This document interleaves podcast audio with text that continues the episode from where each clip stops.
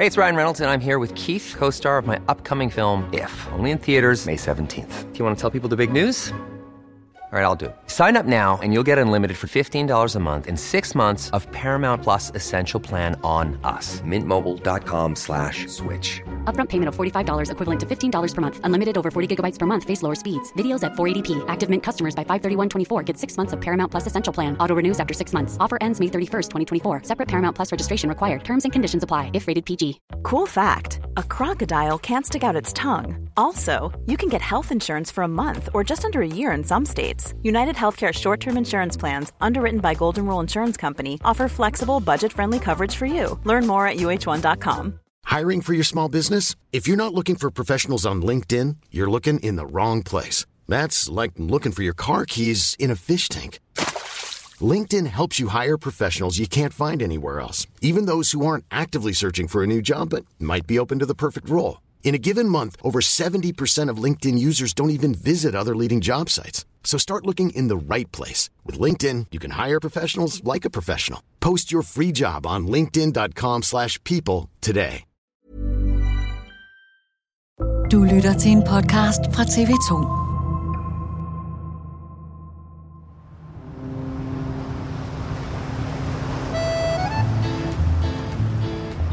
Tilbage i 2003, den 7. oktober for at være helt præcist, der er der en fest på en dobbeltdækkerbåd, som ligger på Nevaen, den store flod i St. Petersborg. Og det er sådan en dobbeltdækkerbåd, hvor der er en fin restaurant, som hedder New Island. Og inde på restauranten, jamen, der sidder Putin altså, hvor han øh, holder sin 51 års fødselsdag. Og der er altså nogle VIP's med på den her gæsteliste her. Det er højstående embedsfolk og den russiske statsanklager, han er med. Men der er også øh, Putins judotræner og hans gamle folkeskolelærer. Så det er øh, altså Putins inderste kreds og hans allerbedste venner, der er med til den her fødselsdag her. Og så er der selvfølgelig også ejeren af den her brødrestaurant her.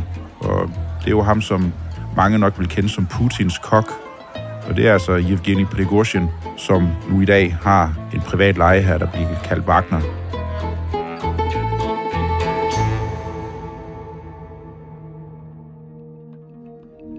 Russerne fejrer i dag sejrsdagen, landets allervigtigste mærkedag. Det plejer at være en fest og en magtdemonstration for Vladimir Putin, men ikke i år. For krigen i Ukraine går ikke, som Kreml havde håbet, og nu er russernes nok vigtigste mand på slagmarken gået i et hidtil uset frontalangreb på landets forsvarsledelse. Truslen kommer fra den tidligere pølsesælger Yevgeni Prigozhin, der i dag er leder af Wagner-gruppen, verdens største private hær. Men hvem er den 61-årige Prigozhin, og hvorfor er han så vigtig for Rusland? Det er dato i dag. Mit navn er Joachim Claus Høj Bindslev.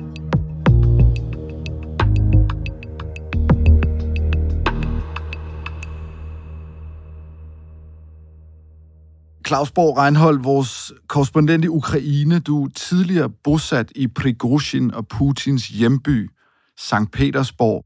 Velkommen til. Savner du egentlig at bo i St. Petersborg? Ja, det gør jeg faktisk. Selvfølgelig har jeg efter krigen et anstrengt forhold til Rusland og til det, der er sket derovre. Men det ændrer sådan set ikke ved det faktum, at øh, St. Petersborg er en vidunderlig by. Så sent som i går aftes, der sagde min store datter, jeg savner St. Petersborg. Og det kan jeg jo sådan set kun give hende ret i. Du er med i dag, Claus, for at gøre os klogere på Prigozhin, som kommer fra St. Petersborg. Jeg har taget et billede med her. Prøv lige at beskrive, hvordan han ser ud. Han har jo de der stikkende øjne og så den kronravede ise der. Jeg er næsten sikker på, at hvis mine børn de så ham, så ville de tænke, at han er ikke særlig rar. Han har måske sådan lidt et dødt blik. Nu skal jeg selvfølgelig passe på, hvad jeg siger. Nu håber jeg ikke, at jeg træder folk over tæerne, som også er kronravet, men han ligner lidt en bandit. Han ligner en rigtig gangster, synes jeg. Hvad har Prigozhin lavet i de her dage op til årets vigtigste dag i Rusland, sejrsdagen? Lørdag morgen, der åbner jeg min telefon, og jeg kan se, at øh, mit Telegram-feed, det er oversvømmet af videoer med Prigozhin. Шойгу! Герасимов! Где боеприпасы? hvor han himler op over, at han ikke har fået nok granater fra det russiske forsvarsministerium, og han er meget, meget vred. Altså, jeg har aldrig nogensinde set ham så sur før. Hans ansigtsudtryk er, øh, man kan ikke tage fejl, altså det er en mand, der virkelig er presset, og han er vred, og han siger, hvis ikke snart jeg får sendt granater fra det russiske forsvarsministerium, hvis det der afskum op i Moskva ikke snart får taget sig sammen og får sendt de her granater her, så trækker jeg mine folk ud den 10. maj, altså dagen efter sejrsdagen i Rusland. Og så er det det. Så lige pludselig, i løbet af weekenden, så kommer der en erklæring fra Prigozhin igen. Ja, vi bliver alligevel i Bakhmut, fordi vi får de lovede granater alligevel. Er det normalt at se det her? Nej, overhovedet ikke. Øh, Det her det er meget urussisk. Normalt øh, så sådan nogle magtkampe her, de foregår ikke i det offentlige rum, som vi har set gøre med Wagner-gruppens leder og det russiske forsvarsministerium. Har Prigozhin overgået sig selv den her weekend? Ja, det har han. Jeg følger ham meget tæt, og han har tidligere været ude og kritisere, men det her, som der kom lørdag, det var helt uset. Hvordan ser russerne egentlig på ham, Prigozhin? Det afhænger fuldstændig af, hvem man spørger. Manden på gaden, som øh, måske heller ikke selv har rent mel i posen, synes han er alle tiders, fordi at Prigozhin, han er jo selv siddet i fængsel, og han bruger et sprog, som måske godt kan betegnes som sådan et gadedrengesprog. Han banner enormt meget. Det vidner om, at man måske ikke lige har gået så mange år i skole, er der mange russere, der vil sige. Hvad er det, han siger, for eksempel? Jamen, det er, det er lort, og det er... øh, Altså, eksempelvis har han jo været ude at sige omkring den rige elite i Moskva, at de skal løfte røven fra deres fine sofaer. Han har kaldt embedsfolk i det russiske forsvarsministerium for afskum. Han bliver født i 1961 i Leningrad, som i dag hedder St. Petersborg. Hvordan er hans tidlige liv, hans barndom? Ja, han vokser op kun med en, øh, en mor, og hun sender ham øh, på sådan et sportsakademi. Og det går ikke lige sådan helt som planlagt. Han bliver i hvert fald ikke nogen stor sportsmand. I stedet for så øh, går han, formoder jeg, rundt og keder sig lidt. Der er blandt andet en episode, som er blevet øh, beskrevet af de russiske domstole, hvor øh, nogle venner, altså Prigozhin og nogle venner, de går rundt i, øh, i Leningrads gader om aftenen, og så går de hen til en kvinde og spørger, om hun har en smøg. Og i det hun så øh, tager sin hånd ned i tasken, så har de her øh, beskrivelser af selve forløbet, de fortæller os så, at Prigozhin, han øh, lige pludselig dukker op bagfra hende kvinde her, og tager kvælertag på hende. Og angiveligt skulle hun altså miste bevidstheden. Og han tager så hendes øh, smykker og andre værdigenstande, hun nu skulle have, og så forsvinder de fra stedet. Prigozhin han ender så i fængsel, hvor han sidder i ni år. Hvad laver han, da han kommer ud? Da han kommer ud, det er en gang i 90'erne, i starten af 90'erne, hvor alt nærmest kan lade sig gøre i Rusland. Sovjetunionen er lige øh, kollapset. Folk er fattige, men dem, som har den der lyst og det der drive og det der dræberinstinkt, de kan komme frem. Og Prigozhin, han begynder jo i det helt små ved at sælge pølser. Og det gør han åbenbart så godt, at han øh, simpelthen skovler penge ind. Der er jo rygter om, at de har så mange penge, at de ligger og flyder hjemme i hans mors køkken, hvor han i øvrigt også står og rører sennep sammen til de her pølseboder, som han etablerer rundt omkring i St. Petersborg på daværende tidspunkt. Så det er ligesom der, hvor han begynder at optjene en formue, men virkelig altså helt ned på et lavt niveau. Det er ikke sådan ligesom nogle af de andre oligarker, der sådan starter med at tage et kæmpestort øh, gasfirma, og så begynder man derfra. Jamen, men han begynder helt ned på gadeplan ved at sælge pølser og arbejder sig stille og roligt opad. I 1995 går Prigozhin ind i restaurationsbranchen. Først så åbner han restauranten Old Customs House, og senere bådrestauranten New Island på Neva-floden i uh, St. Petersborg. Hvad var det for nogle steder, han åbnede? Det var sådan nogle steder med øh, god gammeldags gedin russisk mad, og her taler vi ikke sådan øh, sovjetisk mad, men noget af det mad, som man kender fra zartiden, som efter sine skulle have været meget godt. Der var et meget fint blomstrende køkken på daværende tidspunkt, og det er sådan noget mad, som han tilbyder. Det er russisk mad. Måske lige blandet lidt med et fransk islet. Han finder ud af, der er altså et behov for at lave nogle ordentlige steder, hvor russerne de kan sætte sig ind og hygge sig, høre noget musik, se noget strip, få noget ordentlig mad. Så det er dyre steder? Altså det er ikke for den russiske, så at sige, øh, middelklasse, det er for overklassen? Ja, de fleste af de restauranter, han har, det er, øh, altså på daværende tidspunkt, det var mestendels for eliten, og det var det, han vidste. Det var der, hvor pengene de var. Hvad ved vi om, hvordan det her forhold til Putin opstår? Vi ved jo, at han har den her restaurant, New Island, hvor Putin lynhurtigt finder ud af, at det er altså et sted, som man godt kan tage internationale forbindelser med til. Det er der, hvor man kan holde forretningsmiddag og så videre, fordi der bliver lavet noget mad, som er okay kvalitet. Og det er der, man mener, at deres, jeg vil ikke sige venskab, men i hvert fald øh, forbindelsen, den bliver oprettet.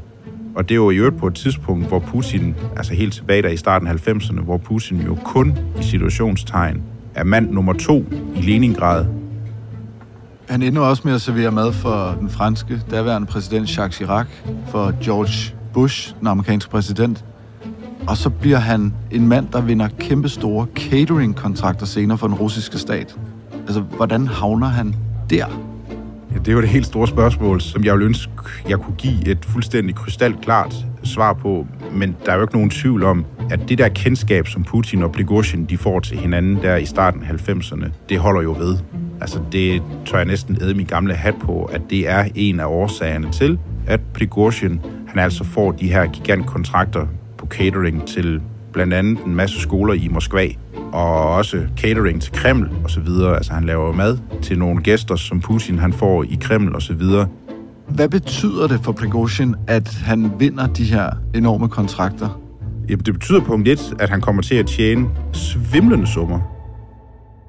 Altså, han bliver så rig på det. Men derudover, så får han jo også en vis respekt, og han formår hele tiden at have sit navn på en eller anden måde liggende på Putins papir.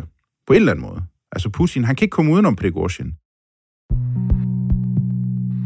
I 2014 bliver Prigozhin for alvor en anden end bare Putins kok, som han øh, jo også bliver kaldt, da russerne annekterer den uh, ukrainske halvø Krim. Hvad er Prigozhins rolle på det tidspunkt? Ja, det er rigtigt. Der ændrer han sig ligesom fra at være restauratør og almindelig cater, hvis det hedder det, til at virkelig at være kreativ. Angiveligt skulle han øh, foreslå at øh, oprette en privat lejeherre af tidligere soldater, og så sende dem ned til Krimhaløen, fordi at øh, Putin han sagde jo, at det er intet med Rusland at gøre det her. Det er krimborgernes egen vilje at gøre det her. Det var der, hvor øh, Wagner-herren, den private lejeherre, begyndte sit, øh, skal vi sige, forfærdelige togt rundt omkring i verden når du forklarer det, så lyder det jo så skørt, at en restauratør bliver øh, krigsherre. Altså, det svarer til, at Claus Meier eller René Redzepi lige pludselig øh, siger til Mette Frederiksen og company, på her, vi skal nok forsvare grænserne, når I ikke selv kan finde ud af det, ikke? Det lyder så vanvittigt. Altså, hvordan i alverden laver han, så at sige, så vildt et skift? I virkeligheden så ved vi det ikke. Det bliver jo spekulation, men det som jeg tror, og med de ufattelig mange ting, som jeg har læst om ham og talt med folk om, så er det fordi, at han er så patriotisk. Han har øh, den imperialistiske russiske tankegang helt inde i knoglerne på sig selv. Alt, hvad der har med Rusland at gøre, det betyder enormt meget for ham. Men han har jo aldrig nogensinde været i militæret. Han har siddet spjældet i de år, hvor mange andre aftjener deres værnepligt, for eksempel. Altså, hvordan overbeviser han Putin om, at øh, den der øh, Bosch der, som jeg plejer at lave til dig, den kan jeg altså også godt lave til nogle soldater, som jeg i øvrigt gerne vil have under vesten og arbejde for dig, og lave en privat leje her. Altså, det virker jo som et fuldstændig håbløst projekt overbevise en eller anden om. Fuldstændig. Men det er jo også derfor, at han er så vild en person. Altså, han formår at komme fra nærmest ingenting, men han er åbenbart i stand til at overbevise så magtfuld en person som Putin til, at der skal oprettes en privat leje her, som skal sendes til Krim og det er jo fuldstændig sindssygt, når man tænker på, at han starter som pølsemand, til lige pludselig at have en privat leje her. Og det er jo derfor, som sagt, han er så interessant, fordi han er jo en person, der åbenbart er rigtig, rigtig god til at få idéer, altså vilde idéer, og få dem ført ud i livet.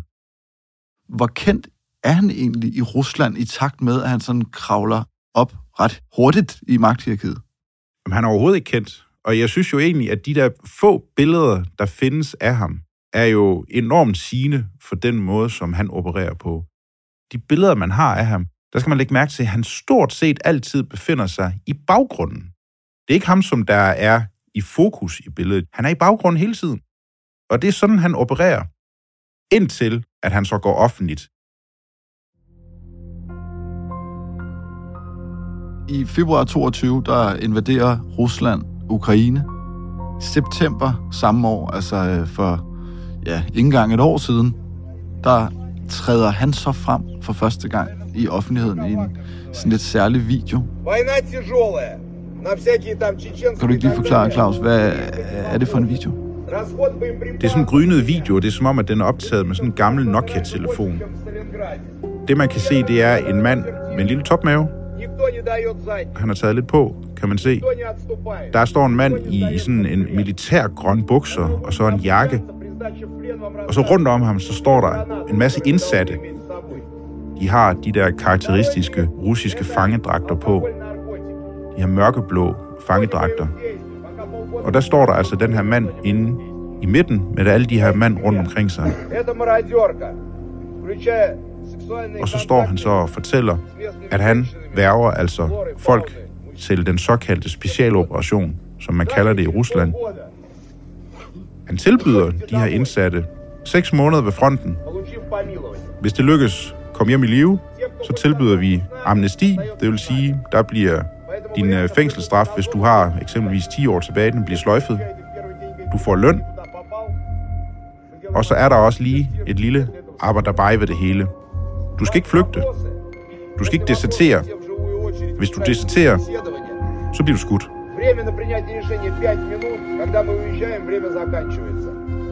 Og den går klart ind, kan jeg huske, da jeg ser den her video her. Der tænker jeg, det er Prigozhin, der står der der bliver det sådan offentligt kendt, at det er altså ham, Prigozhin, der er Wagner-gruppens leder. Prigozhin gør også noget andet med den her store platform, som vi ikke er så vant til.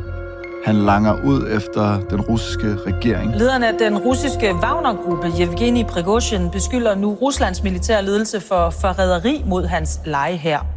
Altså, hvordan ser Putin på det? Han bruger en enorm platform til at revse regeringen. Måske ikke Putin direkte, men regeringen. Det er meget overraskende vil jeg sige. Fordi at øh, i Rusland, hvis du ikke ligesom følger den linje, der er blevet udstukket, jamen, så risikerer du altså at ryge på den ene eller den anden måde. Ikke? Men der er jo så også det ved det, at jeg tror, at Putin, han stadigvæk blåstempler hans, altså blåstempler Prigozhins handlinger, fordi Putin godt kan se, jamen der er jo lidt sandt. Der er jo et græn af sandhed i det, som Prigozhin siger, fordi den regulære russiske her, de kan jo ikke skaffe resultater.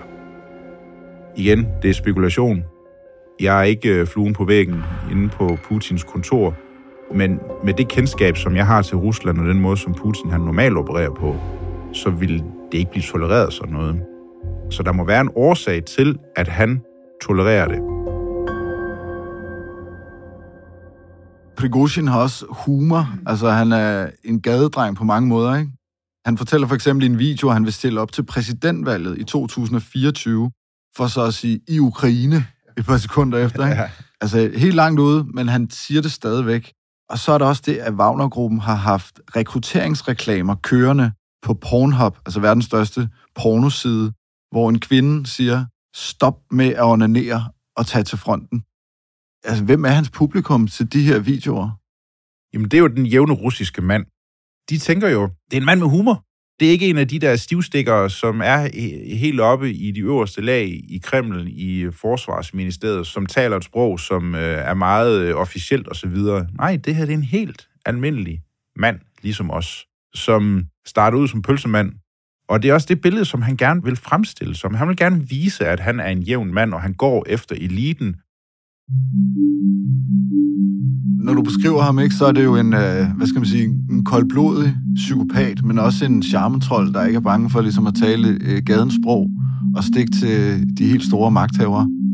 En ret sammensat person. Mener du, at han har, hvad der skal til for at komme helt op i det russiske magthierarki, altså blive sådan en storspiller politisk?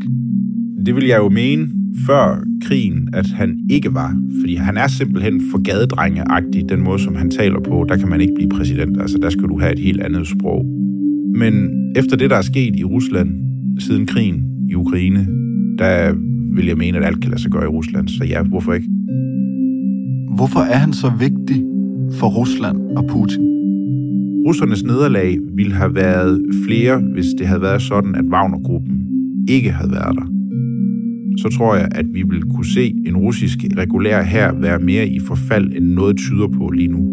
Altså hvis man skræller det her angreb væk på Bakhmut, hvis det ikke havde været der fra Wagner-herren, jamen hvad har der så været?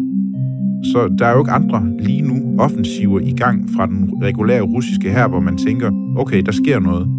Der, hvor hele verdens fokus er lige nu, det er Bakhmut. Og ved Bakhmut, der er der altså Prigozhin og Wagner, der står. Altså, når du siger det på den der måde, så lyder det jo som om, at Putin, han kan ikke undvære Prigozhin og Wagner-gruppen. Han havde tabt ansigt i højere grad, end han har gjort i dag, hvis det ikke havde været for den tidligere pølsemand. Det tror jeg. Og det er jo også derfor, at Putin han holder hånden over på ham indtil videre. Det er jo derfor, at han kan få lov til at agere på den måde. Det er derfor, han kan få lov til at tage ud i russiske fængsler og rekruttere fanger. Det er derfor, at han kan kritisere det russiske forsvarsministerium. Det er, fordi Putin holder hånden over ham. Og grunden til, at Putin han gør det, det må vel være fordi, at han kan levere nogle resultater. Altså Prigozhin kan levere resultater, som Putin han er nogenlunde tilfreds med. Men det er klart, timeglasset er ved at rende ud for Prigozhin også, fordi at han har jo sagt, at øh, Bakhmut, den tager vi. Det er ikke sket endnu. Så det kan godt være, at det bliver hans eksamensprojekt, at hvis det ikke lykkes for ham, så må vi se, hvad der sker. Så kan det godt være, at han ryger. Hvor er det bare en vanvittig historie om den her mand, Claus Borg Reinhold. Tusind tak, fordi du var, du var her hos mig for at fortælle om Prigozhin. Hvornår skal du egentlig tilbage til Ukraine? Den 11. maj tager afsted. Glæder du dig? Ja, det gør jeg altid. Det lyder så også lidt mærkeligt ned til et land, der er i krig. Det er rigtigt, men øh, Ukraine øh, og det, der sker i Ukraine lige nu, det øh, betyder enormt meget for mig, og det betyder enormt meget for mig også at være der, for at kunne fortælle, hvad der er, der sker. God tur, pas godt på dig selv, og tak fordi du holder os opdateret herhjemme i Danmark. Tak. Dagens afsnit var tilrettelagt af Charlotte Knudsen og Joachim Saxtorp Poulsen. Lyddesignet stod Pauli Galskov for. Redaktør Astrid Louise Jensen. Mit navn er Joachim Claus Høj Bindslev. Tak fordi du lyttede med.